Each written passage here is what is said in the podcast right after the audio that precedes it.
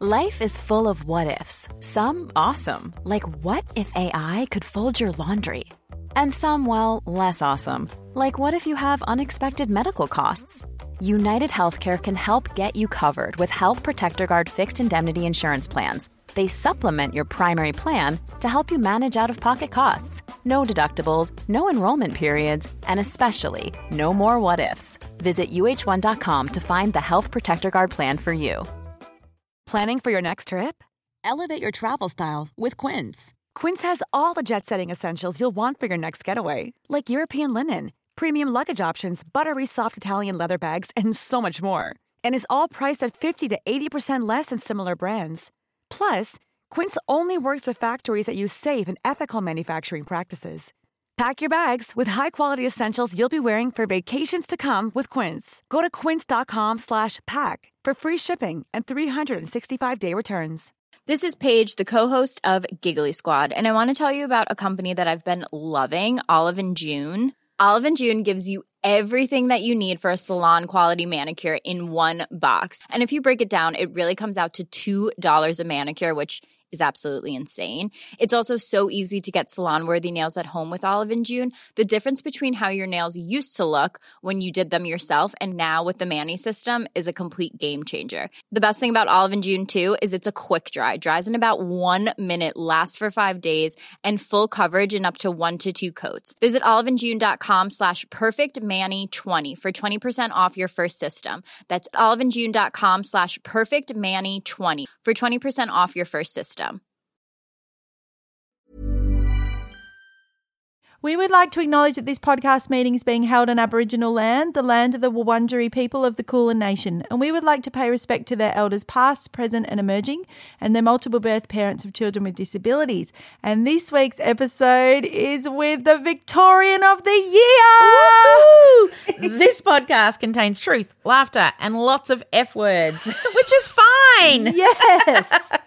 But maybe you don't want your kids to hear, so Yeah. You can pull back on it. You know, my kids, they're, they're fine with that. Yeah. Yeah. So it's all, it's up to you and your parenting style.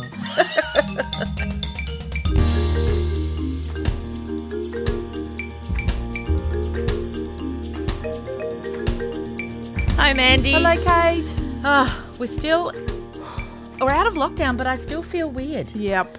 I don't know when that's going to end. Sorry for the rest of Australia, but it just Yep. feels weird. It's weird. It's a weird time. It is. It's just Last Saturday, I couldn't. I couldn't move all day. I just stayed on the couch, and I just thought I should be out doing things and no. I haven't got the zest. The zest hasn't come back. the zest. It's no It's a good word.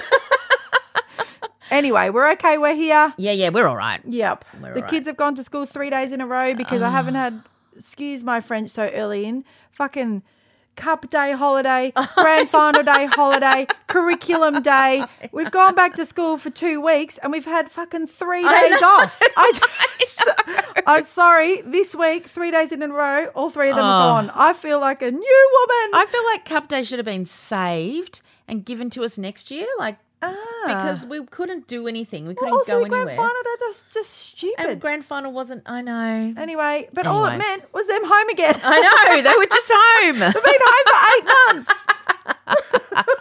anyway, Anyway, enough about us. Enough about us. Today we are excited. We told you this was happening, peas. So the well, for me, the best thing that happened from Australian of the Year was that we got to meet the actual Victorian of the Year and find out she's a Pete. she is a P. So welcome. Introduce yourself. Thank you so much, guys. So I'm Donna Stolzenberg, and uh, yes, I am the current oh, 2021 Victorian of the Year. Yay! you were so well deserved, and we were Oh. so proud of you that night when they announced it. We were going for you. We were. We were. Yep. we all Thank had you. our And- people. I, I was the same. I was going for you guys as well. I was saying to my husband, I hope these two win. Like, you know, of all the people, these guys are going to win. I think everyone was deserving, but Yeah. because of what you do, and I have a child with a disability, um, you know, that, that really resonated with me. So I could really identify with your work and, and obviously the podcast. So I was so happy that, that you were also finalists. And we really, not secretly, wanted a woman to win. Kind of. Yes. Yeah. That's Well, that's when what we want. Look at the history. I think it's something just at a guess, I think it's something like 15 men and six women or something like that. Oh, That's yeah. that's in the terrible. history of of, uh, of Australian of the year, anyway. Yeah. Yeah. Oh well, we're I'm going to be cheering for you on the 25th Yeah, of that's January. right. That's right. Thank you. At least you get to go to Canberra. Hopefully. Well, hopefully, yeah, Hopefully, everything hopefully. should be open. I mean, Victoria's doing quite well, so we just won't say Yeah. anything though. We No, can't. don't We're just jinx it. terrified of putting the moz on I ourselves.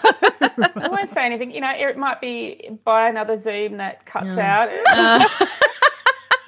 We've already had a, we a personal debrief about that, the three of us. We but have, anyway, we we, could do a podcast episode about that. Oh, we could maybe in three or four years. Maybe. Once Donna's dust won settles. and she's out. We'll tell you what Tell the you how we Zooms were really like. I think if you watched it, you knew anyway. Yeah. Anyway. Anyway. Mm-hmm. All right, I've got our first question for you, which is Do you have a song or a band or music that either pumps you up or gets you through the bad times? Look, I um, I listen to absolutely anything, and it doesn't matter what I'm listening to as long as it's loud. I'm one of these people that likes my music louder than my teenagers do. Yep. So I'm the one that gets told to turn it down and put the headphones on, and um, you know I've pretty much blown out my own eardrums. But you know anything from from sad songs like current. Uh, or indie rock. I mean, I'm a huge fan. I'm 52, so I'm a huge fan of uh, like the Bee Gees. You know, I grew up on the Yeah, yeah, yeah. and and you know old old bands like Smokie and um oh you know all the 70s stuff that I grew up uh, listening to. My mum and dad were huge fans of John Denver, so Yeah. you know, Ah, Rocky Mountain High, baby. and all of those things. yeah, yeah, exactly. And I actually went to the Rocky Mountains in honor of my dad because Oh, he loved that song so much. So after he passed away, I travelled there. oh, Ah. Donna. yeah. And I bought a rock home for my mum. Oh. Ah. I got to go. Yeah, just yeah, different mountains over there, I've aren't been they? there too. Oh. There, it's, it is. It's a different landscape. It's just- Which sounds obvious thing to say, but it's beautiful. Well, Australia Yeah. has hills. We call them mountains, and they're Yeah. mountains to us. Yeah. But I remember when my my aunt actually was from Colorado, and she came and she saw the mountains. So I grew up in the Yarra Valley, so she saw the mountains near Warburton, and she goes, "They're lovely foothills. Is there fog in front of the mountains? Where are your actual mountains? That's our mountains." We're really proud of it. yeah, Mount Donna Buang. Oh. Anyway, we digress. Of course, that's what we do. Okay, what about did you win any awards at school? And then you can talk about this award a bit later. Yeah. I I won two things at school. One was not an award; it was I got third prize in the Easter raffle. So Oh yeah, Ah. right. That's a good one. Um, I had to wait till I was at uni to win that one, though. But it was nice. I finally won something in an educational institution, so I was proud of myself there. Uh, but I, I used to win actually a lot of uh, math awards. I was very good at maths at school, so Ah. I, I won some state maths awards, and also I can't remember what the award was called, but there was a, a state English award for poetry, and I won that one year. I was in year eight, I think, when I won that one. Oh yeah, I remember those awards that you used Do to you? be able to do. Yeah, I never won any, no. but I was aware of them. ah. Yeah. Yeah. Do you I- I still write I- poetry? Uh, I don't write poetry as much, but I, I write. Um, I write a lot. So I write for the for the charity. I write the stories of the women that uh, that we're supporting, and so I, I always do a lot of writing. But I don't actually write much poetry anymore um, now. Yeah, it was something I loved when I was a teenager. You know, very emotive and very Yes. emo. like, Surely you could write I- one about the Zoom, Australian of the Year. Oh, Lord. You know, I pressed play on the Zoom and then it cut out. yeah. Play on the Zoom. It went black in the room. Yeah. I was very good at rhyming. Well, rhyming I think it's begging to be written. Yeah, maybe you can write like an indie rap. I'll write it as a rap. Yeah, I'll turn it into a musical. like haiku. Hamilton. Australian of the Year, the musical. Well, Look, uh, nothing's impossible. That's all I'll say. No, it needs to be done. It does need to be done. goodness. Oh dear. Okay. And why are you a P? I am a P because I have uh, two children who I have five sons, first Yep. of all, and I have two children who are on the autism spectrum. Uh, my uh, my 14 year old son has high functioning autism, and my 12 year old son has. Um, I can never remember which way the levels go. You'd think I would remember. Um, my little guy has autism that he's quite severely impacted by. So the levels And- go up. So like but- one is high function. We don't. I don't Ah, know. No, so he's level like high three. Level but level three. three. Yeah. Yeah. Yeah. Yeah, he's level three, and Yep. he also has uh, an intellectual disability as well. And we have some amazing times with him.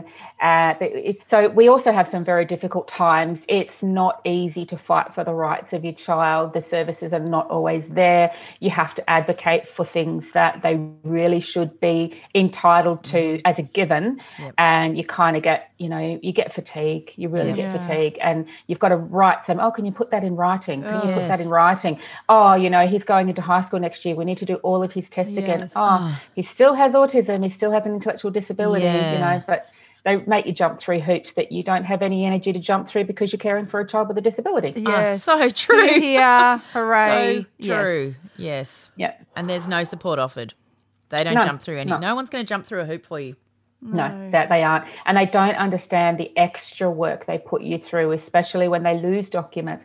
Oh, look, we can't find it on file. Could you write it out again? No. Could you get your psychologist to sign it again? Oh, you'll have to, or you won't get NDIS. I know. And then you're Uh, like, you know. great. Well, my psychologist is her daughter's just had a baby, so she's taken two weeks off. and you're like, no, not now. And then you're Yep. feeling really bad. She's like, well, I've got their number that they said I could call in emergencies. You're like, Yep. oh, it just puts you They- in this position of guilt. constantly, So much guilt. yeah, and begging people to do guilt. things. yeah. Yeah. So are And these you- two you- guys your youngest out of your five? They are, yeah. They're my youngest. Um, my my youngest child was diagnosed first. Uh, Right. I worked with children with autism for about six years. Right. Uh, worked with children on the spectrum when I was studying psychology at Murdoch University in Western Australia, Ah. and so I recognised autism. And I recognize it in young children, but I didn't see the higher functioning. Yeah. And, and I, I get that people are going to be upset with some terminology that I use, but Yeah. these are terms that, that in my family we're used to. So That I apologise in advance. But Yeah.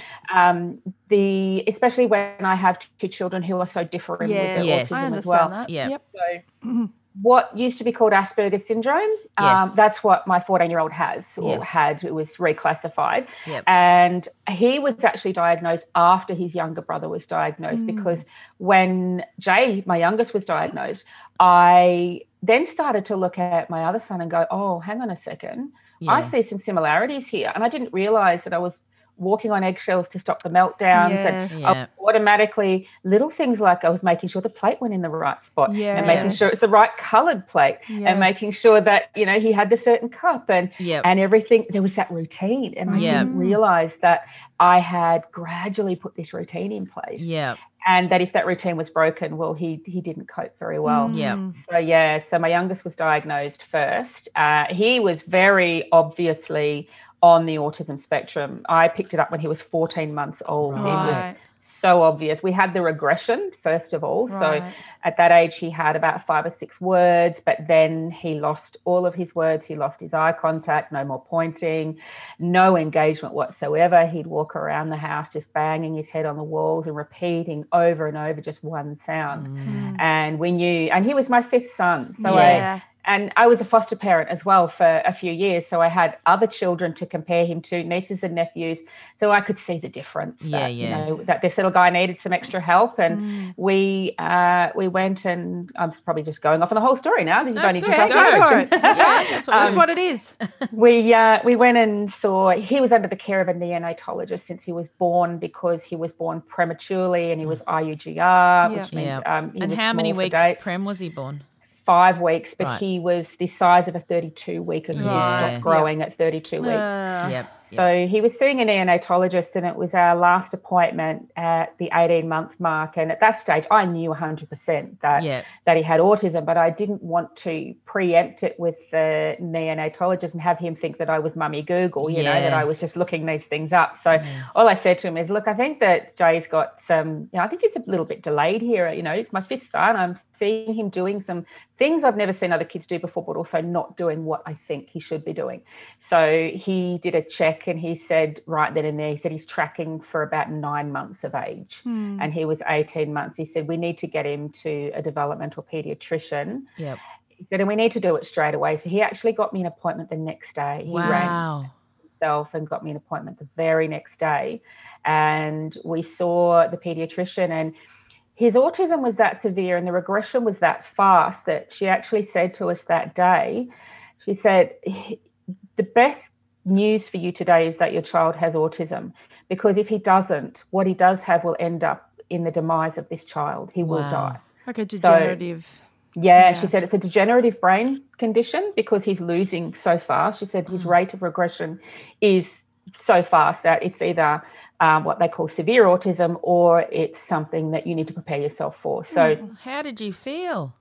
uh, I look, in a way, I felt instantly like I needed to protect my husband. Yeah. Like, you know, oh gosh, he's sitting here. How's he going to take it? Because in oh. my heart, I knew it was autism because I'd mm. seen it. I'd Yeah. worked with it. Mm. I I had seen children regress. I had seen children so very much like my son that I wasn't that concerned uh, that it was a degenerative condition. In the back of my mind, I was. I'm like, oh, I didn't think of that. You know, we probably Yeah. need to consider that. Yes. But they got him in for an MRI the next morning. That's how Right. concerned they were. They were straight to the children's hospital for an MRI, and the results came back straight away. And they said, look, you know, he's he's fine. He's um, there are some areas of his brain that are underdeveloped, but there's no uh, nothing degenerative happening there. It's like he's okay. What you're dealing with is um, they call it it's a garden variety autism, but he is quite severe, so he needs a lot of help. And uh, that was all done and dusted by the time he was 18 months old. So yeah, Wow, you diagnosed had very young. Three big Mm. days. Yeah, very very big days. Yeah. and what did that so- mean then? What was the next steps for you? So for me, I knew the importance of early intervention, and I knew that if we didn't get onto this quickly, that we were going to be wasting days. Now, as I say that, I'm very aware that uh, a, a lot of parents will experience a high level of stress if they can't get their children into therapy straight away or can't get things straight away. And I don't want to cause that. I don't want to cause Yeah. that anxiety in people.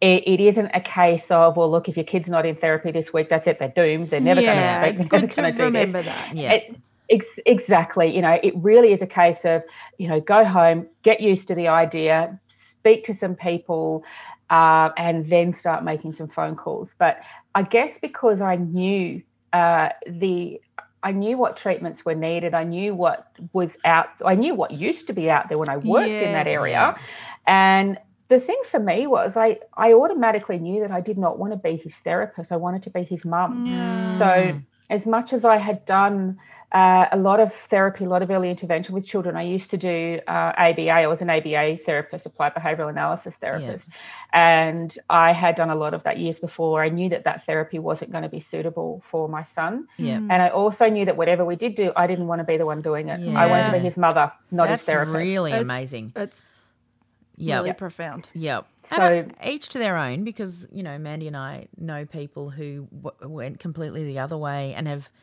you know, renovated their house and got rid of rooms, so their therapy rooms. And but I, um, I really, I get what you're saying. Yeah, I appreciate you saying I that. really get it. I think it's and it's nice to just be someone's mum. Yeah. That's what we wanted. Exactly. And I I had worked with so many families where I was the therapist and I saw how much that eased the burden of the parents.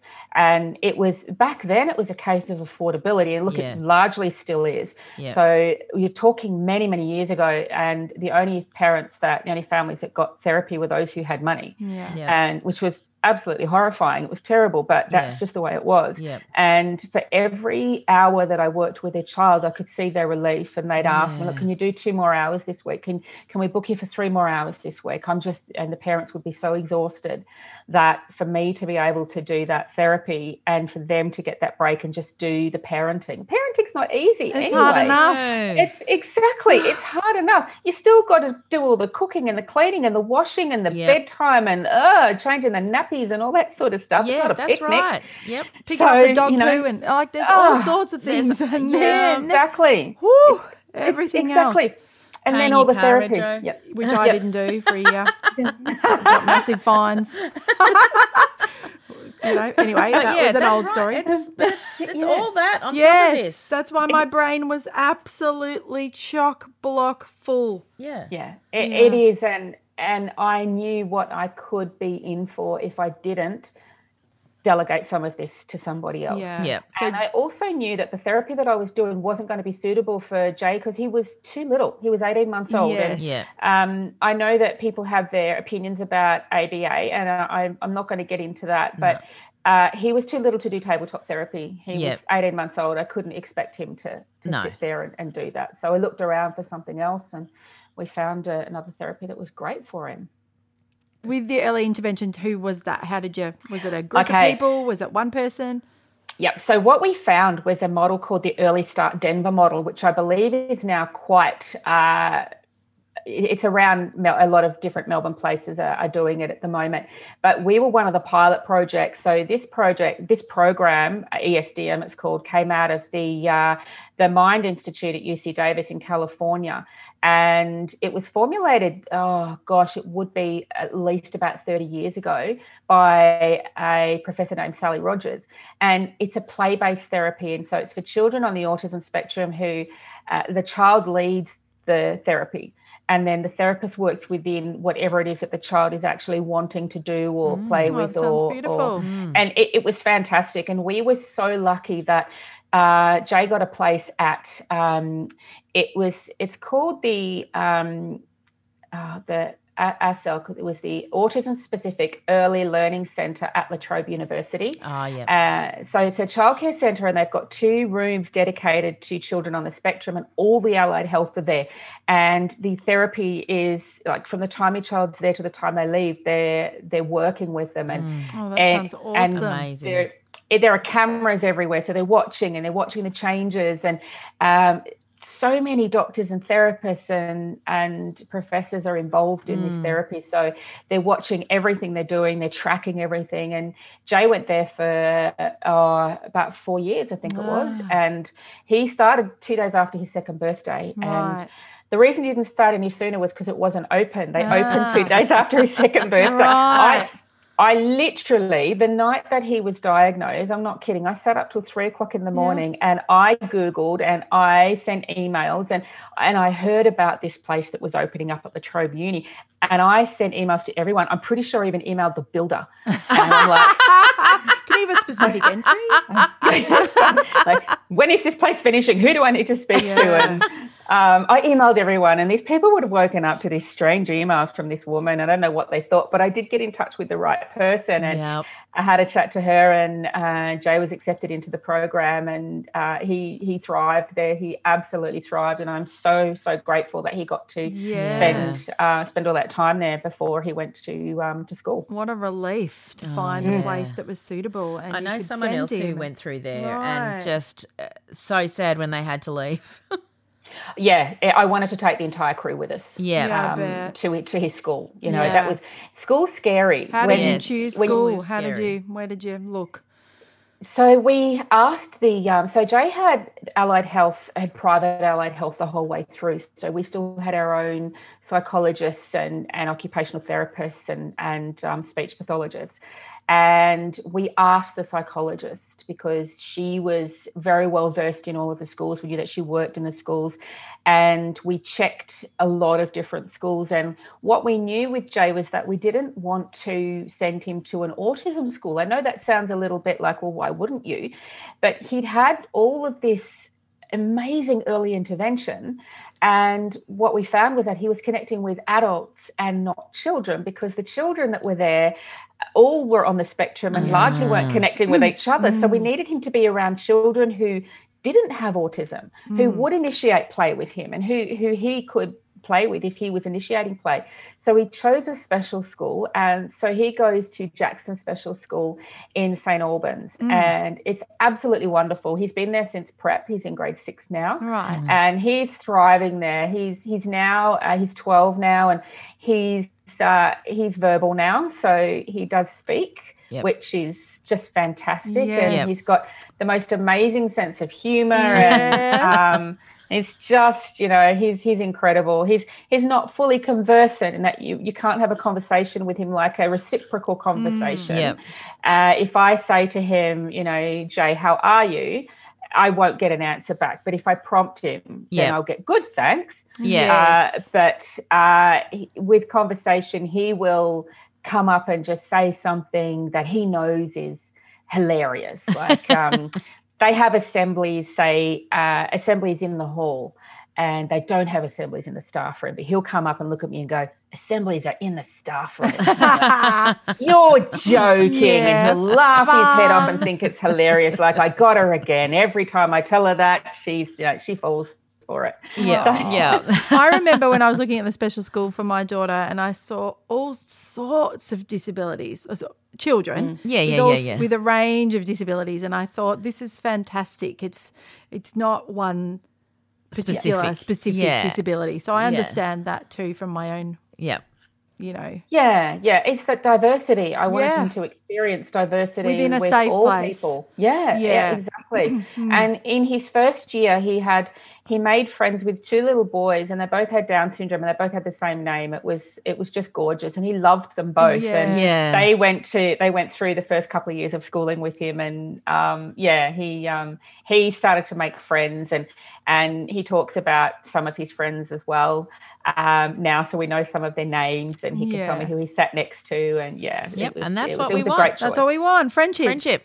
Exactly, exactly. On the the school Christmas party, the very first one we went to, it was I was just a barrel of tears because Yeah, I'm sitting there watching oh, him, I and know. he's doing his school song, Oh. but he kept looking at the little boy next to him and smiling at him and grabbing his hand, Oh, mm. and I'm just like, this never happened. He Oh. just- Yeah. you know, he's he's smiling because he's so happy and he's grabbing his friend's hand and smiling at him. And these were things we worked for four years to get him to do. And he was just doing them um, just, you know, naturally for one of a better Yeah. term. But he just started doing them and it was, yeah, he's he's blossomed there. It's been absolutely fantastic. to see. my most favourite thing was the production at our special school. I just think no other schools, psh, they don't even, nothing's as good as those. What do you think? Look, I I um I have to be really really honest here, and, and people are probably going to go, "Oh, how could you? How dare you?" But Jay's my fifth son, so I'm a little bit over the whole. No, I'm I a get bit- it. Okay, I get so it. got I five get kids it. too. Yeah. like I'm a bit over the whole school concert thing, to be honest. Yeah. Totally. And um, having, but look, it was beautiful production and everything was fantastic, and the children were so cute, and it was great, and I was a barrel of tears, and Yeah. um, but you know, I'm going to be totally honest on this podcast. It was like, oh, another school concert. great. And at that stage, like I've had for many, well, a few times, I've three kids in three different schools. Yes. Because of the age difference, uh, you know, one's at high school, one's at primary school, one's at special school. So I'm running around to three different schools. So Yes. it, it's not that easy. No, No. that is my story too. but- yeah. Yeah, it, it was it was a fantastic show, and you know, the teachers and parents at Jackson School are probably going to be not you know be quite upset with me. at the No, No, but, you know, they it get was, it. Of It course. was wonderful. It was wonderful, but oh my goodness, he's my fifth child. Like, I oh, know. school concerts. It's the same with Book Week. Why? Oh, we um, haven't had it yet. Book I've seen all these other week. schools do it. I'm Oh. like, ah. don't put it in, That's the best thing Oh. about being in high school. Oh, none no more book Week. No more dress ups. And No also, more. football players are not book week. That's all I want to Yeah. say. Yeah, but for some kids, I know, 'cause that's just don't do it then if it's I such know. a hassle, or don't make kids dress up. yeah, it's too Yeah. hard It's for too some of them. hard. Yeah. no, exactly, exactly. And Book Week and uh, Christmas concerts are a little bit my. Tell yeah, us- I'm like, Yeah, I get it. Tell I us a little bit about being a foster carer too. I'm fascinated by this. Yeah, so I grew up with um, foster children in my home. So my mum and dad were foster parents, and uh, I got to have foster brothers and sisters, and and I saw the outcomes of of the children when they grew up, um, and I it, I kind of knew that there was a lack of foster carers, and um, that you know they were desperately needed, and uh, I. I, my husband and I had, I think at that stage, we had three kids when we first started fostering. I fell pregnant with my fourth, that's right, just when I was doing the training for fostering. Oh, yeah. And um, we had, um, I remember we had these two little boys come in and stay with us, and uh, they were absolutely gorgeous. They were nine and five uh, at the time, and they were with us right through the pregnancy um, with my fourth son. And they came to the hospital after he was born, and they were in the house with us when he came home. And Oh, um, so we had quite a few children come through. I actually ha- had twins as well. Yes. Um, so I was a, a mum of twins as well. I had foster twins in, and they came to me when they were six weeks old, but they Oh. were Oh. six weeks preemie. Right, so they were brand so new. they were brand new babies, yeah, and they arrived with half an hour's notice. so Oh, I got a phone call, desperate phone call, going, "Can you have twins?" And I'm like, "What? You know, like physically?" And they went, "No, no, no, no. Can you take some twins right now?" Wow. So, and then I said, "Yeah, bring them in." They said, "Will they fit in your car?" And I went, "Oh, I didn't think of that." And I'm like. No, we can get a seat at the back. That's fine. We'll get that done tomorrow. Yeah. So Oh half my an hour later, gosh. I had these two baby boys dropped off, and they arrived. I kid you not, with two bottles, in one each, Yep. and enough formula for one feed Yep. and for one twin, and two matinee jackets. I didn't have any, no nappies. I had no clothes. I had Oh nothing. my for them. gosh.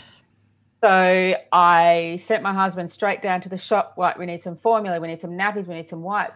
But because I had so many boys, I had You clothes. You had all the clothes. I yes. had all the clothes. I had all the clothes, and my um, my fourth son at that stage was uh, he was only eighteen months old, so he uh, he we still had his Baby his, clothes. uh, his cot and his baby clothes and his little cradle and things like that.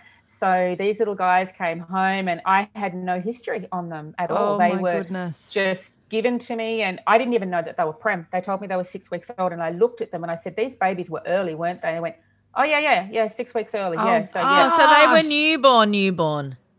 they were newborn, newborn, yeah. And Ah. I didn't, I had no history on them, their health. I knew their names. That was all, and they were boys. That was Oh it. my Oh. gosh. and, and that's the nature of fostering. Is that you Yeah. have to be ready for a surprise. Um, and we we got lots of surprises. Uh, we had the best time fostering. It was an amazing, amazing experience. I love to myth bust about fostering. Everyone says to me, "Look, I would love to do it, but I could never give them back," which is actually very insulting to say to a foster parent Ah, because you're you're assuming that I wouldn't like wouldn't love these children as much as you do because I could give them back. Ah, of course. You make it a, and you make it about yourself. You know, Yeah. "Oh, I'd love to, but I could. You know what it's like with having a child with a disability. I could Yeah. never do what yes, you do. Yeah. we Like, do. well, I didn't sign up for it, Yep. but I'm I'm doing it okay. I'm, I'm not a martyr. I'm not a hero. yep, yep. But with fostering, it's it's the analogy that I use. It's like say if your brother or sister uh, had a car accident and they were in a coma, and then and someone said, "Look, you're going to have to look after their children for them while they're in a coma," and you your brother or sister was in a coma for six months.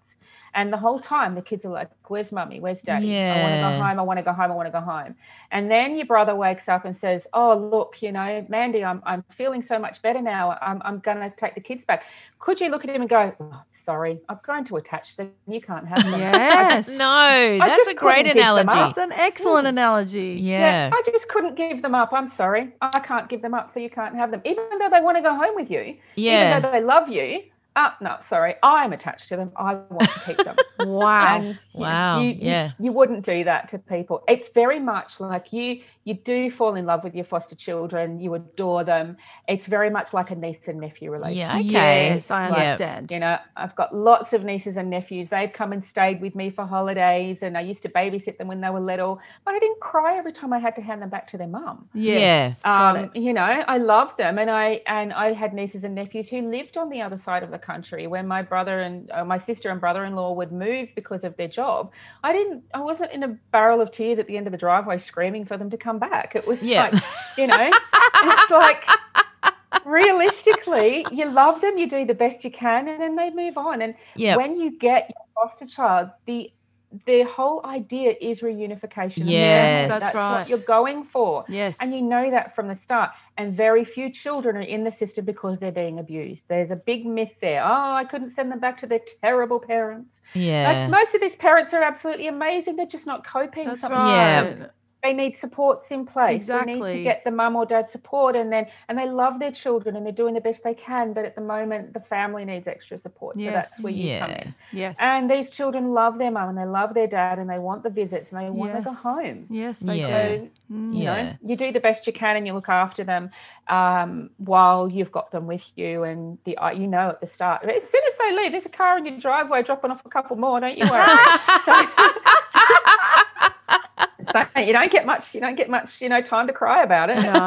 So, you know, and that, that might be twins that are preemie and six weeks Yeah, old. They're that's coming into the right. So, what a woman. so, Yeah. so um, we had to stop fostering when I actually fell pregnant with Jay, with my youngest, because I got very sick um, at- by 14 weeks uh, pregnant with him, and uh, he was a twin, and we lost that one very, very Right. early on. yeah. And um, I was also 40 at that time as well. Yeah. I had had gestational diabetes with my fourth son. I had been diagnosed with type 2 diabetes.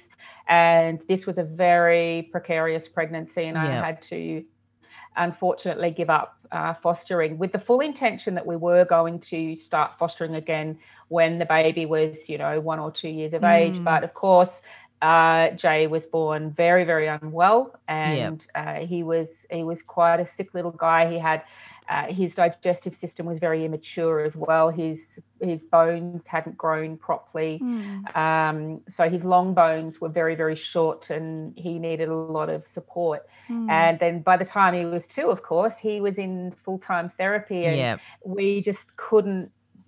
We couldn't take on foster children No. because it wouldn't have been fair on the child because we couldn't give them all of that attention that they Yeah. deserve. So, That's- um, That's So, yeah. absolutely okay. And it was time Yep. And someone else a different can do season. it now. That's Yeah. right. Exactly. yeah, Then- exactly. A lot can happen in three years, like a chatbot may be your new best friend. But what won't change? Needing health insurance. United Healthcare Tri Term Medical Plans, underwritten by Golden Rule Insurance Company, offer flexible, budget friendly coverage that lasts nearly three years in some states. Learn more at uhone.com. This is Paige, the co-host of Giggly Squad, and I want to tell you about a company that I've been loving, Olive and June. Olive and June gives you everything that you need for a salon quality manicure in one box. And if you break it down, it really comes out to $2 a manicure, which is absolutely insane. It's also so easy to get salon worthy nails at home with Olive and June. The difference between how your nails used to look when you did them yourself and now with the Mani system is a complete game changer. The best thing about Olive and June too is it's a quick dry. Dries in about one minute, lasts for five days, and full coverage in up to one to two coats. Visit oliveandjune.com slash perfectmani20 for 20% off your first system. That's oliveandjune.com slash perfectmani20 for 20% off your first system.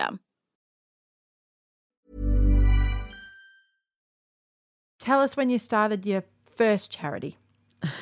So my first charity started by accident. The whole thing started by Yeah. accident. I always say like I'm an accidental charity lady. uh, like I kind of woke up and started a charity. I didn't know that that's what I was doing, but Yes. literally what happened. Uh, I was working for a very large government department, and being an Indigenous person, I was working with all of our um, Indigenous employees, and we had all gone to Sydney for a conference and brought all the employees in. And back then, I used to have this funny thing called time. It's, it's, you know one of those things that you know it seems like a myth now and i wonder did i ever really have it? Was it really there? But i did have some apparently. And i used to go for a run every morning. So i'd get up in the morning and go for a jog. And while i was at this conference i was like oh i get up in the morning and go for a run. Anyway i was running around darling harbour and i came around a corner and i saw what i initially thought was a dead body on Mm. a park bench because it was freezing freezing cold it was too cold to be alive out there Mm. and this guy was dressed in just a pair of jeans and a very thin windshield and nothing else and he had his back to me and he looked like he'd frozen to death Oh. and all i wanted to do i realized that he okay he's breathing uh, i was stunned i just stood there staring at him and yeah. I thought, oh, you know, I could wake him up and just give him the keys to my hotel, and like I'm staying staying over here. Go and have a hot shower. I'll meet you in the foyer. And then I thought, he's sleeping and it's freezing, and he must be tired. And if I wake him up, he's going to know that he's cold. At the moment, Mm. he doesn't know. He's sleeping through it, and he might not want to shower, and he might Yeah. not want to take me up on that offer. And then Yep. he could have been awake for three or four days and finally fell asleep with Yes. exhaustion. So I stood there looking at him and I ran off. And I never forgot it. And I just felt so bad that I could not help him. I didn't know what to do. Yes. And I came back to Melbourne and um, I had been working for uh, probably about 10 years, I think, at that point, working with people with complex barriers to employment. So I was working for Centrelink for a long time, Right. and I worked with long-term unemployed people. So I'd already started a face, uh, sorry, a page on Facebook called the Melbourne Homeless Support Group for people experiencing homelessness. Funny enough, Yep. and I'd started that 12 months earlier. So I, what I did was I went onto that uh, that page and I said, look, you know, this is what happened. I want to collect some blankets and sleeping bags for people in Melbourne. Um, it, any organisations out there in need of them, I don't want to collect them if no one needs them. Yeah. Anyway, two organisations put their hand up and they said we'd love them. So because I'm a bit of a talker and a little bit wordy, I started this page up and I'm like, okay, blanket Melbourne, I want all these blankets for people on the street. And in eight weeks, I got three and a half thousand blankets. Ah. And it was like, oh my goodness, I just covered, I blanketed Melbourne in all these blankets. And Wow. and in that time, I learned that blankets are not good because blankets are meant for bedding inside. They Imagine carrying a blanket around with you Yeah, every they're day versus a sleeping bag. Yeah. And you can't roll. They're not waterproof. They blow off. You know, they they blow away. Yep. sleeping bag's much better. And while I was delivering these blankets and sleeping bags one night outside of Flinders Street Station, there was a woman there, and she was sitting on the ground, and she said to me, "Look," she said, "Have you got any tampons or like a pad or Mm. something?" And I was like, "I don't." But she goes, "I've got my period." Um, she goes, "I can't move." Like she was Mm. sitting on the ground, she's bleeding. And I said, Look, I'll go get you some. What do you want? So she told me what she wanted. I went across the road to one of the little woolly stores or something, Yep. got her what she wanted. And I handed it to her. She burst into tears, like sobbing. Aw. And she said to me, She said, I've just been released from prison like Mm. yesterday. I have a, a visit tomorrow with my children. They're in foster care. Mm. Ah. And if I steal, I will go back into remand overnight if I get caught and I won't see my children. And I just thought, oh my goodness, what is going on here? This poor woman, we're forcing her to steal tampons because she's got no money. She's got no other way of getting them. Either she steals them or she steals money to buy them, or she asks a stranger, or she just bleeds on the street. None of Ah. those options are appropriate. no. So I had a look around and I thought I asked if anyone was doing anything. I checked with a few places. Are there program are there support programs for menstruation for women experiencing homelessness hardship? No, nothing. So I started the Melbourne Period Project. Now I'd had all the support from the people who donated all the blankets. Yeah. So I went to them and I said, look, I've got this other idea I want to start, Melbourne Period Project. Would you mind being a drop-off point? Everyone said yes. Next day I woke up to no less than 400 messages from Aw, people from people organizations. are good, you know. Yes. People are amazing. They Yeah. are absolutely amazing. And that's how the Melbourne Period Project was born. And uh, about probably three or four weeks after that, I had to make a very, very big decision. And that was do I quit my job or quit my charity? Because my employer had found out about the charity and were not happy with it. Right. And they said to me that it was a conflict of interest which was hilarious given that part of my extra hat role at work was that I looked after all of the charitable organisations within this. You know, so if you were donating your old phone or some toys or whatever, I was the one that rang up, you know, this particular charity. Hey, the bin's full. Do you want to come and pick it up? And we had six charities that they supported, but I had my own and they didn't like it, even though I didn't. I did not do charitable work while I was at my place of Yeah, work. Yeah, of course not. It not. happened No, you after did it hours all the time Of course. or it was in my lunch break. Yeah. Oh, and I, Donna. you know, I wasn't about to um, break any rules there, but they didn't like it, and they said you need to choose between the charity or your job. And I thought back to that woman, and I thought, how could I tell the next one? Yeah, sorry, I'm not allowed to do charity work. You'll Uh. just have to. You'll just have to. Yeah, I can't help you. So I quit that day. I just handed my resignation in, and they let me go that afternoon. So I was Wow. out of there. Ah. What power. It was a big shock. And I just thought, well, I, you know, I'm a raging hippie and I believe that the universe is sending me in the direction I need to go.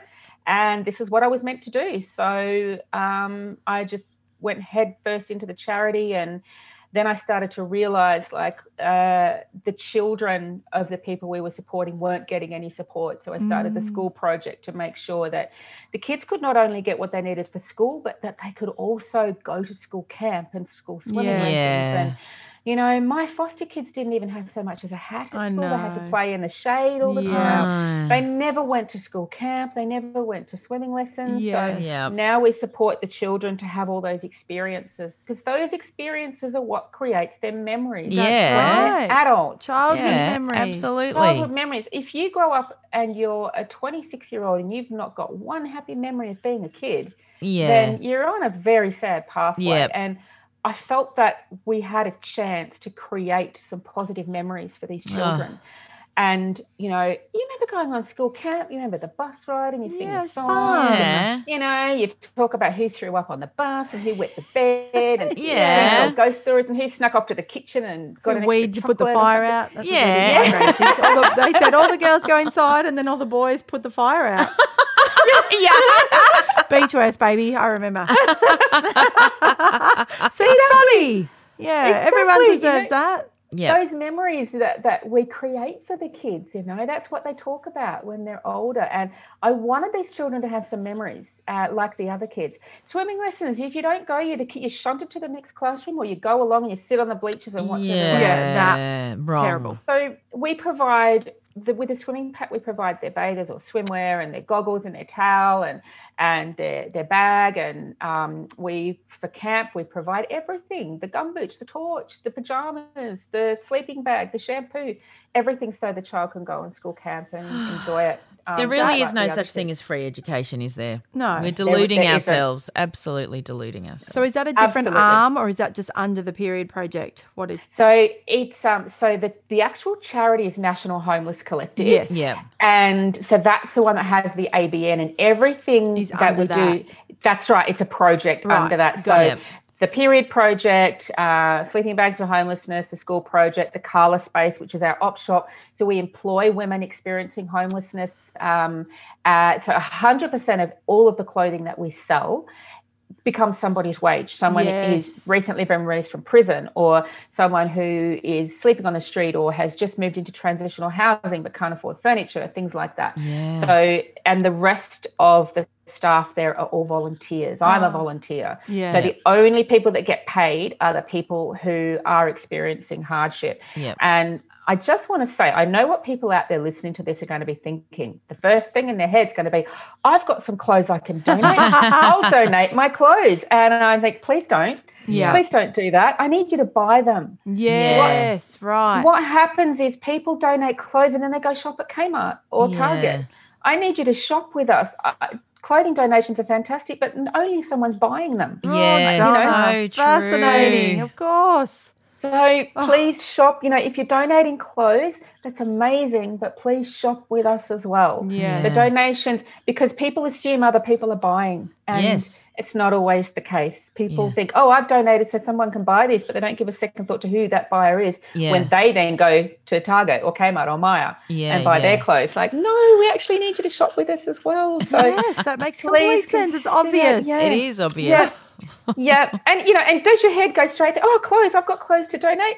Yes, it donate does. clothes. I'm- like- I remember the, the bushfires, Black Saturday. Yeah, yeah, I'm donating yeah. things and prams yep. and all, you know. Yep, Yep. yep. Whenever there's a crisis, I'm like, right. Yep, Yep. yep. Yeah, we'll donate things, and then it's like, no, we actually need your business. We need you Yes. to come and stay with us, and we need you to, you know, come to our, our cafe, our hotel, our pub, and we need you to spend money there. So I need you to spend money at the Carla space because uh, that money that you spend becomes somebody's wage, and I can't Yes. pay people No. without you shopping there Yep. because we're not funded. We're an unfunded charity. We get no funding from the government, Yep. and every cent we get is is a donation. It's hard or the sale of afford, isn't clothing. it? Yeah. Oh yeah, yeah, absolutely. I don't remember the last weekend pre uh, pre COVID that we didn't spend doing a fundraiser barbecue, or Oh. you know, we're we're flipping sausages and we're making burgers and we're selling them to make up the shortfall for the wages for Yeah. people. And we're doing this with all these children and and with with Jay and you know, Yes. so my husband and I haven't spent a weekend together in goodness knows how long. I bet you Um, haven't.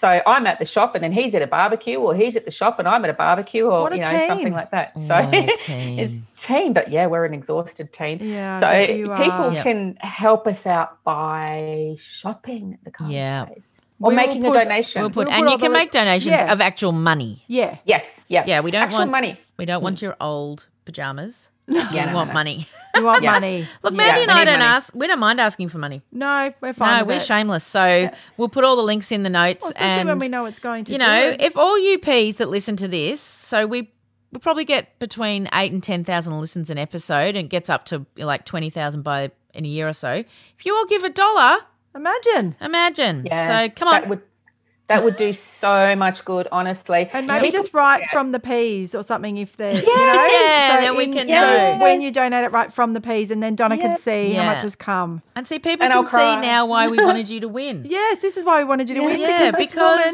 woman just, it it actually creates more momentum for your charity. Yes. and you can help more people. and we knew Mandy we, and I were just getting a dinner at Government House. That's right. We, we don't need it. we put our voice out every week, Yep. sometimes twice a week. That's so we right. really wanted People are sick of our voice, but yeah. totally. and the support from you ladies has been absolutely amazing. And you know, I'd actually heard of your podcast before um, we met through the awards, so um, I hadn't listened. Like You I- don't have time. but No, you I- don't have time. I time. literally don't. No, you don't. You're totally. it's fine. You know what? I probably won't even listen to this one. That's the so irony of the bad. P mum. That is It's the irony. so bad. It's I I was on, you know, I was I've been on a couple of podcasts before, and and people are like, oh, you know, so what did you think of the final edit? And like, I'm so sorry, I haven't. I'm, I'm, I'm That's a really woman with more important stuff to do, and that's Yeah. fine. Like people go, what do you listen to it in your car? And I'm like, that's when I have my meetings. Yes. And also When your I'm loud driving. music. Yeah. Yeah, my loud music, so I can yeah, so I can get through the day. But So how do um, you look after yourself? What what what do you do? So I am very into meditation. I'm Ah. actually a meditation teacher as Oh. well. And um, I found meditation. Uh, look, you know, it's funny. I found it about 25 years ago, and, Mm. it, and it got me through some very, very difficult times. And then I kind of let it go and didn't Yep. practice it much anymore. And then probably about five or six years ago, I started to get into it again, and I just it's what saved me. It Yep. literally is what saved me uh, after taking Jay to and from school for all of those years. I was diagnosed with PTSD from mm. the trauma of all that. Of course. And yep. it was it was a nightmare. I mean, I don't live anywhere near La Trobe. I am like 20, 30 kilometers away from Yeah. there. And I had to make that trip backwards and forwards every day. And it's funny because my other son, his therapy was in the complete opposite Of direction. course. course Of was. I go back and pick him up and have to like, you know. So basically I'm driving from Melton to Frankston and back every day. Oh, yeah, Donna. huge, huge. Yeah, it was it was massive, and I was diagnosed with PTSD uh, after Jay finished, and it was in the January that he was getting ready to go to school. And Yep. I remember saying to the um, psychologist, like, "Why now? He's it's all finished now. Yeah. Why why am I falling apart?" She said, "It's called post traumatic stress for a reason. Yes, Ah. exactly. This is why we go into the war torn countries after the war is over, because that's when the people fall apart." She said, "For the Ah. last four years, you've been on survival mode, Yes. on on." You've been ready to run high alert, ready to run. Yes. Now your body can break down. Now your brain can go, oh my goodness, what just happened? Wow. And she said, that's why you're falling apart. I remember at one point going into the kitchen to, this is how bad it was. I remember going into the kitchen to make a sandwich and I forgot how. Mm. And I stood there and I could not remember the first step to make a sandwich. yeah. And I'm just like, what do I do first? I, I don't I know. know. Uh, I'll get a bread, a plate. I know that they're involved in this sandwich making thing, but I don't know which one comes first. And you know, if you find yourself in that situation, you know, I urge anyone to go and get support. Mm. Yes. Yes. It is a, it is the after effect, just the product of what you've been through. Yes. Yep. There is treatment for it. Um, so I went and saw a psychologist, and I'm very pragmatic person. So once I knew what it was, oh, PTSD, okay, I'll go research that. Uh, still saw her a few times, figured out how to help myself. Oh, meditation, that's very good for that. I used to do that. And so I started doing meditation uh, quite often, and I gained so much from it that I ended up training and doing my training, becoming a meditation teacher. So we're offering that at the Carla space as well for people. Ah. Um, and I know a lot of people out there go, I've tried meditation and I can't do it. That's like saying I tried to run a marathon one day and I couldn't, so therefore I never will be able Yes. to. Yeah. Um, practice. it's practice. It's practice. First of all, you have to understand what it is that you're doing. It's not like, you know, you're not meant to go completely blank and have absolutely nothing there. I mean, Yeah. to get to that point, that's great. But it's about living in the now, literally Yeah. this second. What can you do now? uh, you can't do anything tomorrow and you can't do anything yesterday. You can only do things now. Yeah. And that's what got me through. Um, so I make time for meditation. That's how I look after myself. I make sure that I have time to do that. But because I meditate so often, uh, I said this to someone the other day and they nearly freaked out. I said, I can meditate in the car. And they're like, oh my God, no, don't do that. no, that's not what meditation is. It's not about being completely blank. It's about shutting off, ev- you know, we live our lives with worry and regret. We worry about the future and we regret the past. That's Yes, we do. true. We worry about tomorrow. We worry about next week. We regret yesterday. Oh, I could have made better decisions. Oh, I shouldn't have said that. We never live in the now, but literally the now is the only thing we ever have. Yeah. So meditation is about okay, I will not worry about tomorrow. I will not regret yesterday. What am I doing right now? I'm sitting in my car. Oh, where am I going? I'm going here. What can I see? And then all of the other stuff just fades away Yeah. all of the worry fades away the regret fades away when you learn to do that you realize that worrying about something never helped you No. No, it never, Never. never, never has. Never has being mindful and cautious people go oh that's silly you know i have to worry about walking home alone at night no you don't worry about it you're cautious and you're proactive Yeah, you There's do something about it. Yeah. yeah you do something about it you're not laying in bed at night worrying about walking home tomorrow night No. you're going to be proactive about it so It's a lesson um, to us all. Yeah. Yeah. It is. My um beautiful work boy Kieran, who has worked with me well for six years, he's just finished medicine this year, so I don't think he's going to be working with me anymore. no more holidays times with me. But his dad um actually passed away from a brain tumor four years ago, five years ago. But he taught me meditation. So once he got his brain tumor, he really realized how powerful living in the now was, you know? Yep. Um, and um, I haven't done it recently, but I should. Um, but yeah, it was just beautiful to be in the presence of someone that really had things that we would think about. Well, he really needs to worry. You, you know? started saying things like that's for, that's a worry for another day. Though. I did, Like yeah. I started noticing you talking like that. Yeah, I'm not. That's not future Kate. Future She's Kate. never let me down. Yeah. Never. Future Yeah. I love her. Yep. My husband uses that term all the time because that's future Glenn's problem. Yeah. You know, future It's Glenn can worry about that. isn't it? It So is. It, Yeah. it, it really is. And you can only make your tomorrow better now. Yeah. What you do now will make your tomorrow better. You can't make mm. tomorrow better tomorrow. Mm. What Yep. you do this very moment is what will make your future better. Mm. Yeah. So, yes, you are thinking about your actions now and how they will affect your future and how you can make a, a smoother pathway for yourself, but you can only do it now. yeah. So worrying about it, people go, "Oh, that's silly," you know. You you've got to plan things. Absolutely, but can only plan them now, though, can't I? Yeah. I can't plan them tomorrow. The planning for for you know the next five years happens literally now. yeah. So you know that's when you understand that concept, you realize how important now is. It's and, and freeing, what, what It is freeing. doing. I found Yeah, it is. It is. actually having the twins and then everything that came along with them, I completely surrendered to motherhood, which sounds way more hippie and zen than I am. And then i did nothing bothered me. I was like, oh well, that's it. This is it. Oh, okay. Yep. Yeah. it was oh. sounds really weird, but I remember thinking, I wish other people could have this.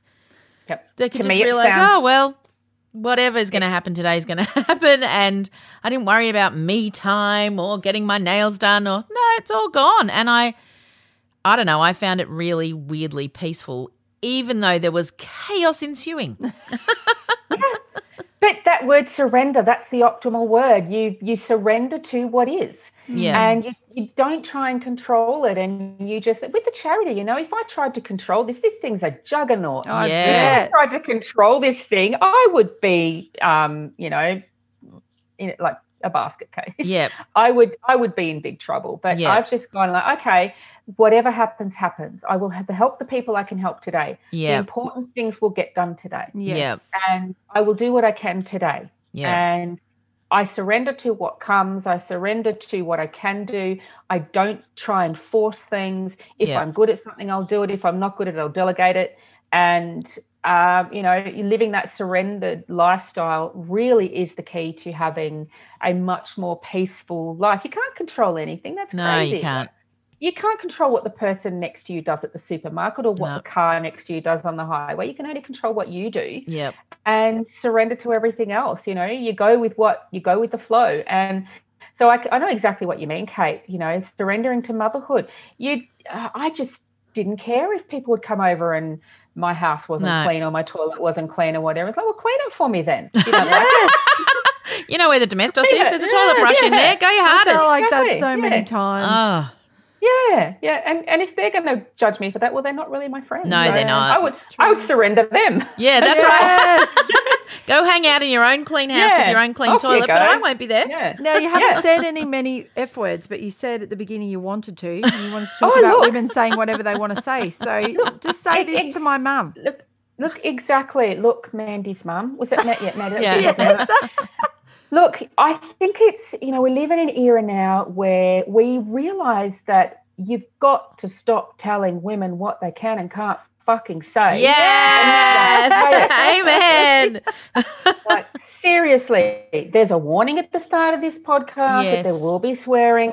People look at me like, but you're a charity lady. You're meant to be all nice and not swear. Yep. That. I swear a lot. Yes. Um, I swear when it's suitable. I don't swear in front of my children. Yep. Um, I they're not allowed to swear to me. I don't swear in front of them. Other Yep. houses are different. I don't That's care. right. That's right. It's, you know, I, I don't swear at a job interview. I, you know, No. there's, like, there's time and place for it.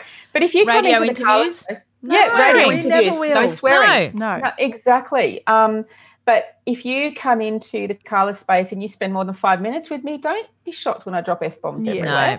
Um, there are some words that I won't say, but you know, some people say to me, "Oh, that's not very ladylike." I'm like, "Who are you to judge me for being a lady? Oh. what does a lady What do does that these days? What I do look not like?" know what that means. Ah, exactly. I'm just like, go away. Yeah, go So, away. You know, if you don't like it, you you can move. You don't Yeah. have to listen to me. You but really um, can. After you've yeah, given I me money I- for Yeah. my. yeah, Because I need think- more pads. yeah, give me Yeah. money so I can help people. In the Yes. Yep. And then you won't have to hear me at all. Yeah. Yeah. Yeah, no, exactly. And I've had to swear to save myself sometimes. Oh, yeah. Life has just been, like, there have been some days, like going back to Jay, Yeah. there have been some days that have been impossible. And, and I, Yes. I mean impossible. Yes. This one time a friend of mine rang me and um, like Jay was having a meltdown of mammoth proportions and he was screaming and screaming and screaming because he wanted to feed the cat. yeah And he's like, oh, feed the cat, feed the cat, feed the cat. And he was just, you know, for like two hours, he'd been screaming. And my friend rang me and she's like, you know, what's going on? I'm like, oh, Sasha, he's having a meltdown because he wants to feed the cat. And she goes, Donna, just let him feed the cat. I said, Sasha, I don't have a cat. And that is the impossibility. Yes. And when you see your therapist or pediatrician, they'll go, just remove any of those things. You're like, what? I don't have a cat. I don't I don't have a cat. You know what he wanted to do? He wanted to feed the neighbour's cat. We didn't, know Right. we didn't know them. Every time we drove past their house, there's a little black and white cat sitting on the doorstep. You're like, feed the cat. I'm like, um. I can't go knock on your door and say, excuse me, could my son feed? they would think that I was That's absolutely greatest. and you'd have to do it every day. Yes, that's right. Oh, if I did it once, it'd be yeah, we'd have Yeah. to do it all the time. And um, so yeah, he was screaming and screaming, and Yeah. and, and and my friend Sasha, she she's amazing. Um, she she knew me and she knew Jay, and she's like wondering why are you know why are you putting yourself through this? Like, Yeah. why, you know, normally you come up with a solution like Sasha, I don't know the fuck. No. Yeah. And I think it's really important to the cat. point out, and Mani and I um, love our children, would never say bad things about them, right? Because you wouldn't say bad things about anyone you love. But there's actually realities and truths, and sometimes it's impossible.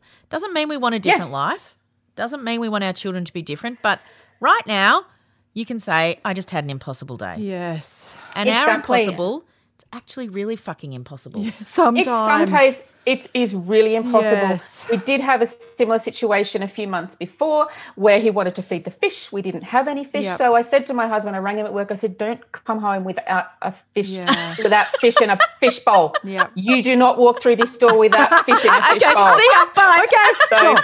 Pet barn, here I come. Yeah, he didn't have to ask questions. He knew, right? Yep. So sorry, guys, got to go, got to know. get fish. They're like, I understand. His work is amazing. So he left me, went and got fish, came home with fish in a fish bowl, and you know that one we could do. But someone then said to me, "Well, why don't you get a cat?" And I said, "Well, what happens when he asks for a giraffe? next? Yes. What happens Exactly. when it's True. The bottom lion or something? Yeah. I can't keep giving in. We do have a cat now. We did end up getting a cat, but that was some years later. um, and you know, and he doesn't feed it. Like No, I have to of feed it. no. No one feeds the pets. It's No. up to me. Up to me to feed the cat. Oh. But you know, the same with um, with people telling women what they can and can't say. You know, that's not very ladylike. I I don't like it when people tell me how I should or shouldn't feel about what's happening. Our Yeah. journeys are all individual.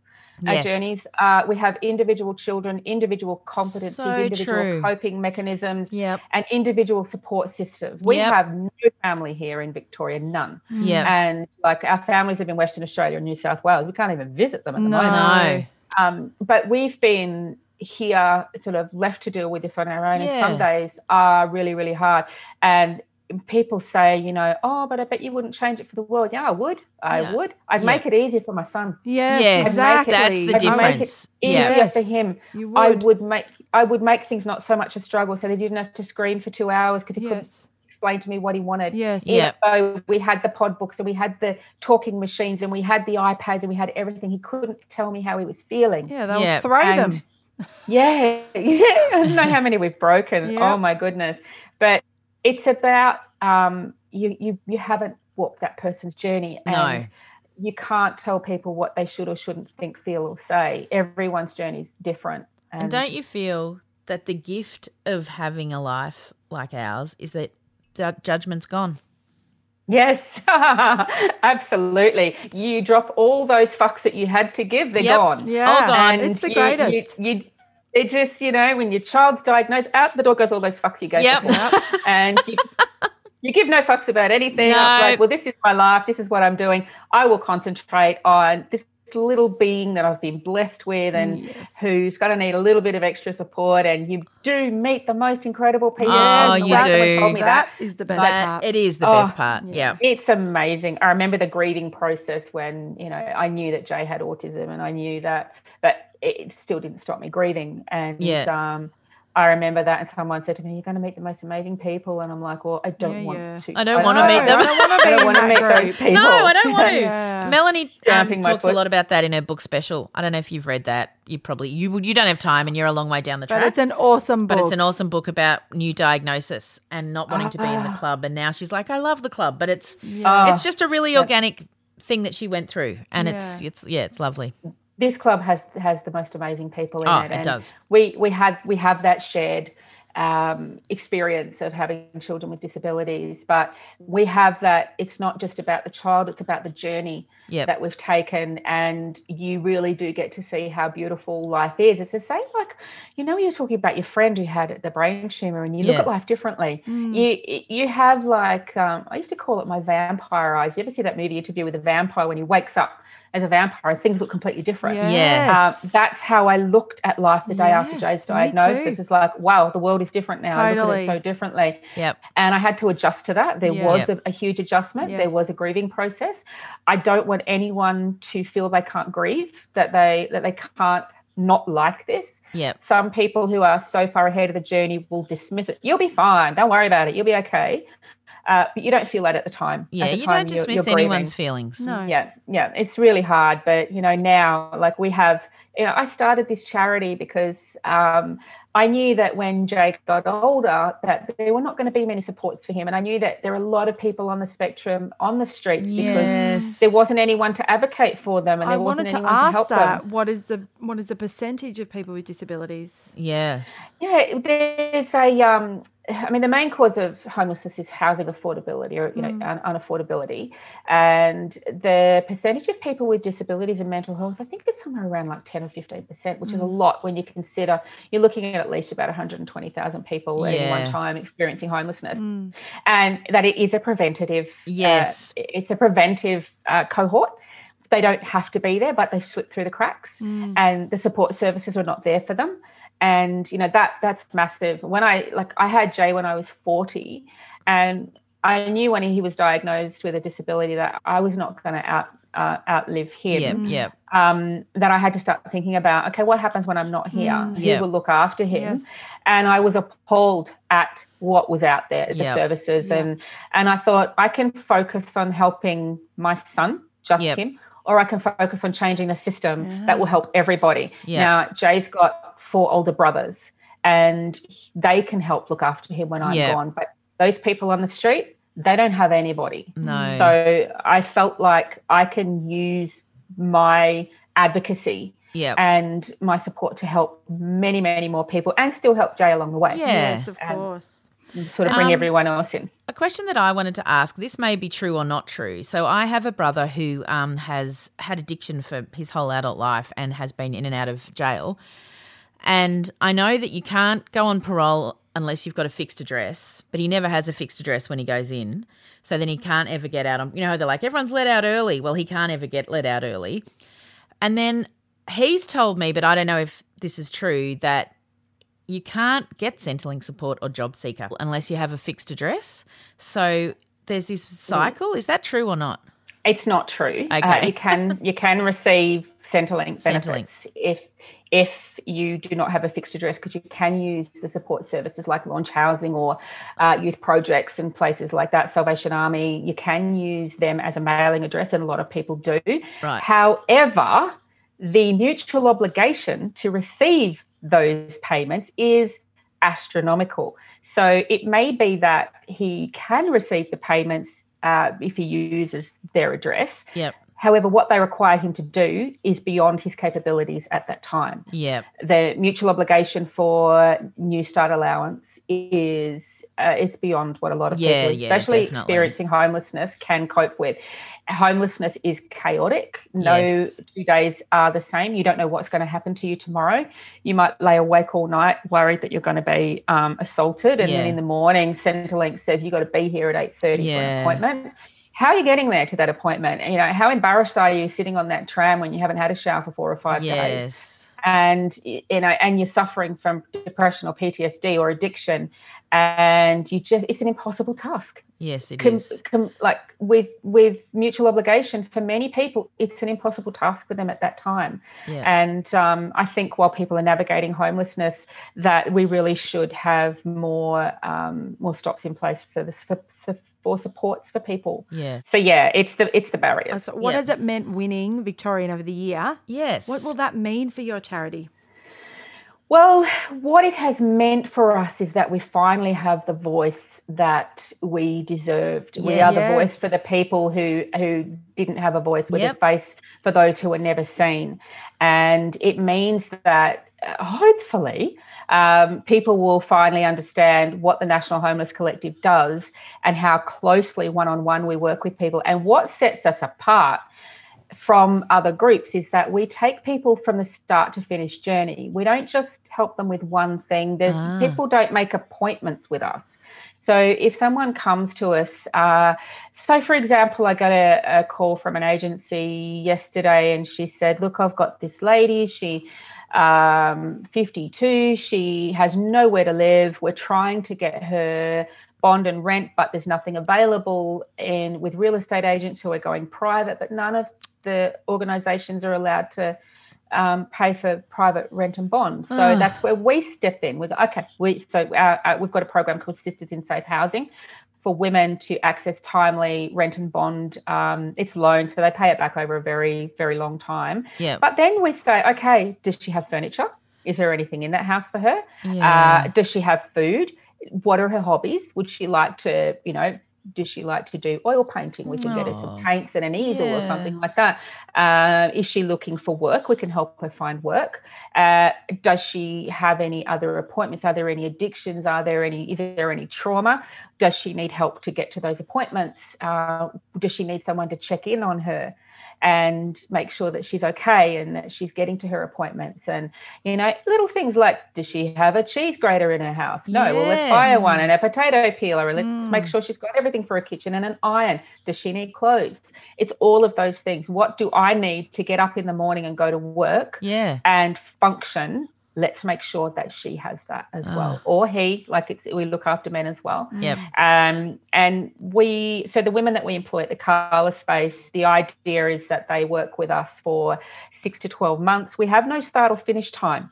So, as I said before, homelessness is chaotic. I can't expect people to start at 10 a.m. Yeah. They might have had a really bad day or a, or a bad night, and the you know when you got to call your employer and say, "Hey, look, I'm sick, I can't Ah. come in." You're like, "I hope I sound sick enough. I hope Yeah. they believe me."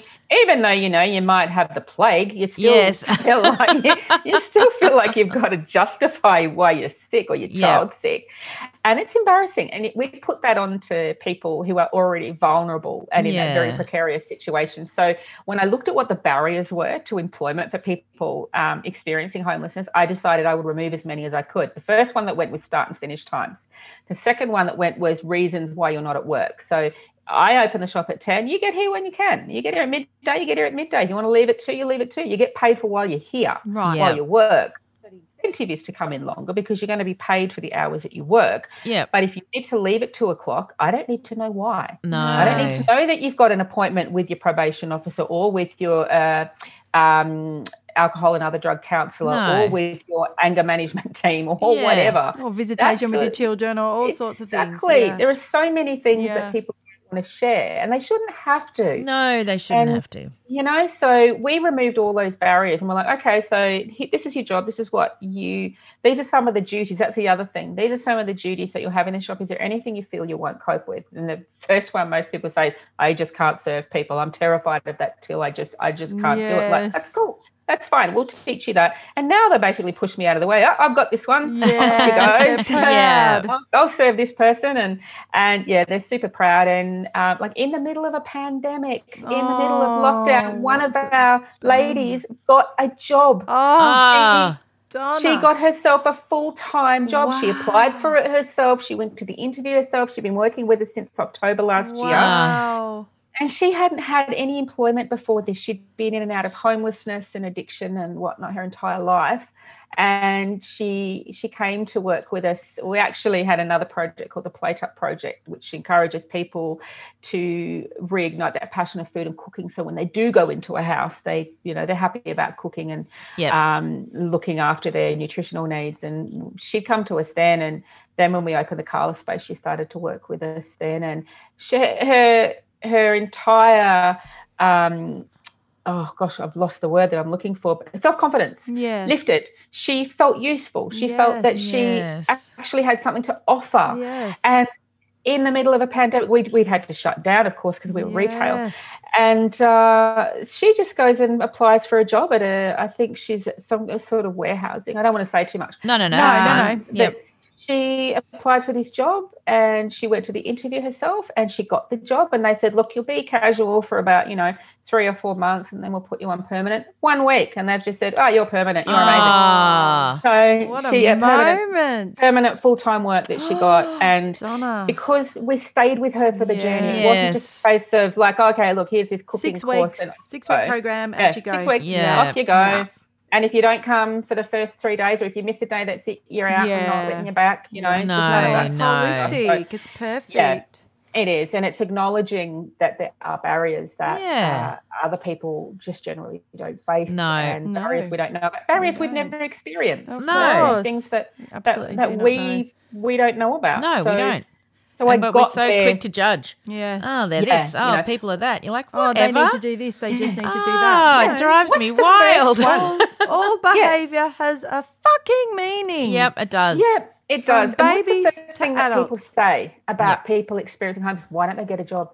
Oh, Why don't they just get a job? Like, oh, let me tell you the tell you the whys. yes. Give me an hour and I'll tell you the whys. Yeah. Why Yes. they can't get a job. Yeah. And understanding, like, I- I have not met a person yet who didn't have some kind of unaddressed trauma. That's where Yes. a lot of it starts from.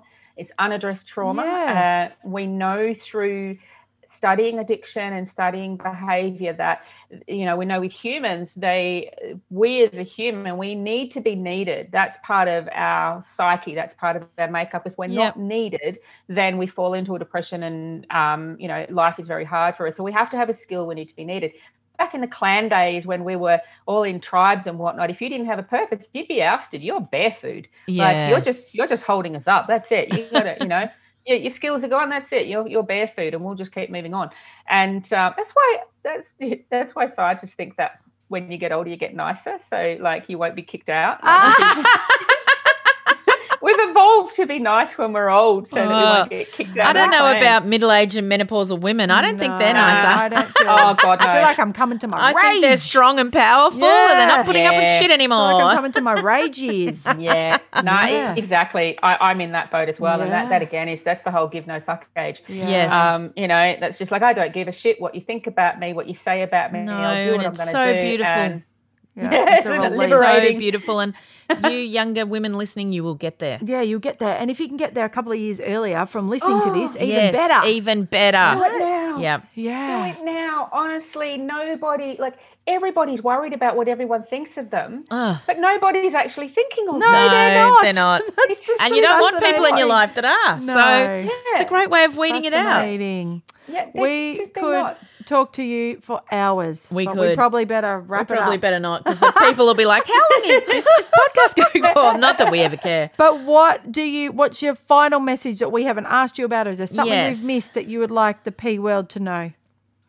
Oh my goodness, I think I've spoken so much. I probably have said everything. But look, if I could give the charity a plug, please Yes. go to uh, go to our uh, our website and Facebook page and um, just support us. We need you. We can't do this without you. We're a charity for the people, by the people. Yep. And um, you know, I I have we, we do. Oh yeah, if you're a corporate or if you Yes. work, um, you know, for a group, we can do talks about homelessness. We call them homeless awareness sessions. So if Ah. you want to know more about homelessness, if you want to know more about how to support people, we can come into your workplace or go via Zoom because of COVID and do homeless awareness talks. There's a very small fee that goes to the charity, but you will learn a lot more about homelessness and how to support people. And we will myth bust, and it's a very safe place to ask questions Ah, as well. excellent. And, And, and you get just did a high and that. school, did you? A secondary school, did you? yeah, I, I did two. I did one two days ago. I did one on Friday. I've got another one this Friday, and I've got a community group tomorrow. Fab. Yeah, So- so there's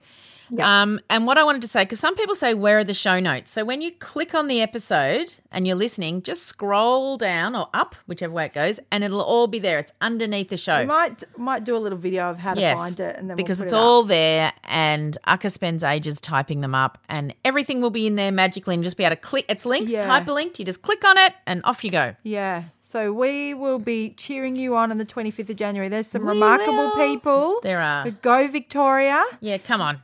Thank Yep. you. And- Thank you. I mean, We can't wait to see a gods. photo of you with your shiny statue and a beautiful dress because we got Yes. gypped from all of that.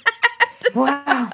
Let's hope that, you know, I tell you what, that's I'm going to push that we still get our, our awards night. We absolutely deserve it. We have You to have it. really, really Yeah. do, and every person listening is going to understand why you deserve it. So, Yep. yeah. We, we Mani and I deserve- we did get our certificates that. in the mail. We did. So, yes. from the post office because I wasn't home. so they had to take it back, so I had to go and get it. And I was like, oh, I think it's sort of like a big A4 thing. anyway, Anyway, it's been so lovely talking to you. We will catch up in real life one Yes. day. Absolutely. And thank you for being so, so much generous. for having me. Oh, Thank you, thank you, thank Thanks you. for having me. Keep doing amazing work, Yes, Donna. We love you. Keep doing it. Thanks, guys. okay, All right. Bye. see you. Bye. Oh, how great's Donna? Oh, Can you see why we wanted her to win, Peas? I know she's See, awesome. she is everything, the Yep. whole package. And Yep. I know that you're all going to support her, and I just hope the government does a nice ceremony for her because Yeah. she really deserves it. And Victoria's been through enough this year without having Yeah, the collective trauma, and then our Zoom was a a disaster. disaster. And all the other states have had beautiful They nights have. with governors We and don't- premiers, and we didn't get anything. She deserved that moment. She did deserve that moment. And get her well, I wanted her to be on handed the front of the age I and know, the me too. Channel 7 and, Channel 9. I'm going to call out that it was disgusting that there was no There was no real media her coverage. after that, and Other people had media, and I just think she needs the media. she does because she needs the money for the charity. She so, does. you know, we're not a very big media, but we'll give it to her. Yeah, that's right. Um, all right. So, Okay, what made you cry? first of all, I'm going to say I didn't have a particularly cryy week. I know everyone was crying about um, Joe Biden winning. Um, Yeah, it was a big week. yeah, yeah. Um, but that I didn't cry about it. I had. You know, been to a Zoom funeral and other things, and I'd cried about things like that. But I, I wouldn't say that I had a particularly crying Yeah, week. yeah, I was yeah. a bit flat. Yeah. Um, I had a bit of a tear in my eye watching um, a young man called Chris Nikic, who was the first person with Down syndrome to finish an Ironman. Oh yes, I watched that. Yep. So my husband's done four Ironmans. This is Ironman triathlons. Oh. And I showed him and he was like, man, what time did he do? And like, Yeah. so awesome. Uh, and we've been to Hawaii. Darren did the Hawaiian Ironman in 2002, I think. Yep. Um, so they always pride themselves on including people of Everybody. difference. Yep, that's okay, right. So anyway, the thing that made me teary was his Instagram. I started following him, and his mum was too sick to come to the race, so they just had this big cuddle together. and I just thought I recognised that cuddle. Ah. Yes. You know, oh, just. What am I? He did it in 16 hours and 42. You have to do it by 17 hours. Oh so my he did it. gosh, he did it. Oh, so that was my moment. Yep. Yeah. Good. Okay. So my make a difference this week was on Sunday. I went out the front and there were 18 donuts. 18 donuts. Amazing. From Daniel's Donuts. If you don't live in Melbourne, I don't know if Daniel's Donuts, I know they're from New They're Zealand. Oh, they're Um, in Springvale. They're yes, but anyway, you can But get them delivered all yeah. across Melbourne, and they're so yummy. And I just thought, who are these from? There's no note. I'm asking everybody, nobody, nothing. You know, because I can't just text everyone I know and go, "Did you give me donuts?" and then my beautiful friend Mandy, who listens to the podcast, who is the vet, um, she sent them because she was like, "I just thought you've done so many amazing things this year. You've written a book, you've homeschooled, you've done the podcast, and you're just helping so many people. So I thought I'd send you some Aw, donuts. thank so you. yeah, Great that was my big difference. Yeah, great name. Mine was I just sort of even yesterday I had half a morning to myself. Oh, Like, I, stop it. I just haven't had I know. any time to just pop into here and pop into there. No, well, we haven't been able to pop in. We haven't. And we've had children with us the whole time. I just And now and then we're trying to save businesses. So it's ah. it's an un- good. I'm glad you've had a little bit of a moment. I have it just a bit. It wasn't even doing. I can't even tell you what I did, but I just felt elated that I could just Didn't sort have of. something a huge list. Yeah, and my work sort of calmed down this week, so I had a bit of breathing space. Yeah, good. So that's it. That's as boring as it is. No, no, that's awesome. Make a difference. Um, and my laugh this week is that the Who gives a crap toilet paper have a special Christmas range, which you can now order. I put it on our um, Instagram. I paid for it. This is not a sponsored post, and it's all alphabet, so you can make it say whatever you want. And That's the sound engineer fun. and I laid them all out on my bed, and we were like making terrible words that you Oh. do not. Mani's mum does not want to hear. but I have got them above my toilet that says shit and I just makes me laugh. Oh, so and clever. They're I saw clever. someone else did um something like um don't we on the floor or you know there's Oh, all so funny things. So. I can't tell you how much joy and how much laughter it's it's brought me. So if you're you need some really pathetic humor Go Toilet buy- humour, Toilet- literally. literally toilet humor. Get the who gives a crap. It helps other people. Yes, it does. And also you get, and then it was Sound Engineer's birthday, so I unwrapped one and I wrapped his present up in it. Ah, They've got initials and stuff go. on them. Perfect. Yeah, so there you go. Perfect. I um laughed this morning and it's it might sound a bit funny, so I don't want it to sound un PC. But Molly was in the car and I said, Oh, you've you know, you got school tomorrow and she said, I don't want to go. And I said, Oh, why? And she said, Because it's a minute silence. because it's Remembrance Day It's today. Remembrance Day, which is a beautiful day in Australia. We celebrate the end of World War One. so I don't want to offend anybody, No, but no, no. she said, "I have to, I have to go to school and I have to put poppies on the ground for ten minutes." ten minutes. and I think she It's very just- hard to it's explain very the hard to concept. understand. and of course, they want it. It- You know, they want to understand. and she's it. in a public school. They celebrate these. yes, of course. So my kids will have done that today Yes, too. but it was just funny the way she, she, it was just like I don't understand why I have to put poppies on the ground for ten minutes. They must lay wreaths. That's what she means. And I think our school last year, every child got an individual poppy and they put them all So along this dry she- creek bread. It was beautiful. so she was just it did make me laugh. So I, I hope I haven't offended anyone. No, but I no, think it because was we more- love Remembrance she just doesn't just, understand. No, why am I doing this? It's tricky. It's sort of very abstract. and I think it's it? it's those moments that catch you off guard, and you're like, Yes. "Whoa, this is funny." oh, you didn't wanna go. Now Okay. we'll now we'll explain it all. But yeah. Yeah, so I have to put poppies on the ground for ten minutes. Anyway, we're rushing through because we know that we've given you, as normal, a ridiculously long episode, but. Donna had so much to say, and we wanted her to keep talking. Thank to you for honest. helping me get to two thousand um, stars Yes. on iTunes. Yes. Keep rating, reviewing. I, I read think them all the that's time. only in Australia. Oh, Yes, because yes. I, think Kirsty and Amy told me there's an international way we have to look at. because I love Shagged, Married, Annoyed, which is the funniest podcast out of England, also with Acast, and um, the, I went on theirs and they had like 450 done it bef- reviews, and I thought that's Ah. not right. Oh, so they're Australian because then they were talking about all their 20,000 reviews or whatever. So we just see the Oh. ones from our country. So that's just 2,000 of you Aussie peas that have done it. Oh, well, so thank you. I'm there's probably more and we don't know where they are or how to find them. but anyway. thank you. Remember, um, there's some um, Christmas merch, um, and also the Eat Sleep Therapy repeat bags are back. back. in the store. They're so back, if you want them, buy them for your therapist for Christmas. Yes. they're in there. Um, Yes. Thank you to the supporters. Thank you, thank you, thank you. We're getting close to We're getting telling close you. to telling you. It's super close. I know we hate So- vague booking, but we have to don't make wanna we're just vague dotting our I's and crossing our That's T's. right, and that's really hard for me because I'm someone who just likes to get things done It is quickly. It is hard for And Mani. This By the time it comes out, she'll be like, I don't care about it I anymore. can't. I move on from things really quickly. It's my impulsivity. I've got it. All right. Okay. Anyway, thank you. Thank you. See, See you next week. Bye.